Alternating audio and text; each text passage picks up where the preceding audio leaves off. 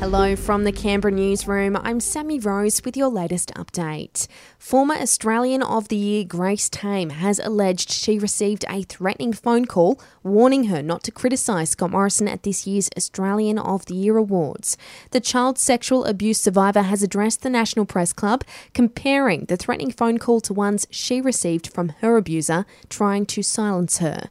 Grace Tame claims the unnamed caller said she was an influential person and the PM would have fears about the election. From a senior member of a government funded organisation asking for my word that I wouldn't say anything damning about the Prime Minister on the evening of the next Australian of the Year Awards.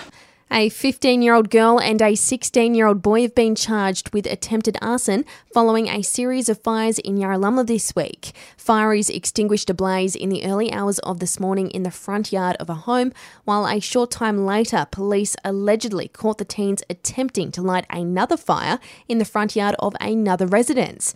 They've also been charged with in relation to the attempted arson of a Yarralumla preschool and childcare centre on Feb 7. COVID numbers have dipped slightly overnight as a man in his 90s has also died. 475 new infections have been recorded in the territory, with 54 people being treated in our hospitals with the virus.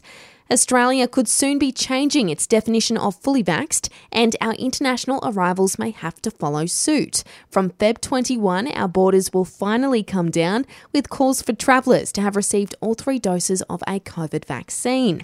AMA Vice President Dr. Chris Moy says it would be a huge change. If that definition of fully vaxxed is three shots, first up, all the places where it's mandated to be fully vaccinated, that'll come into effect.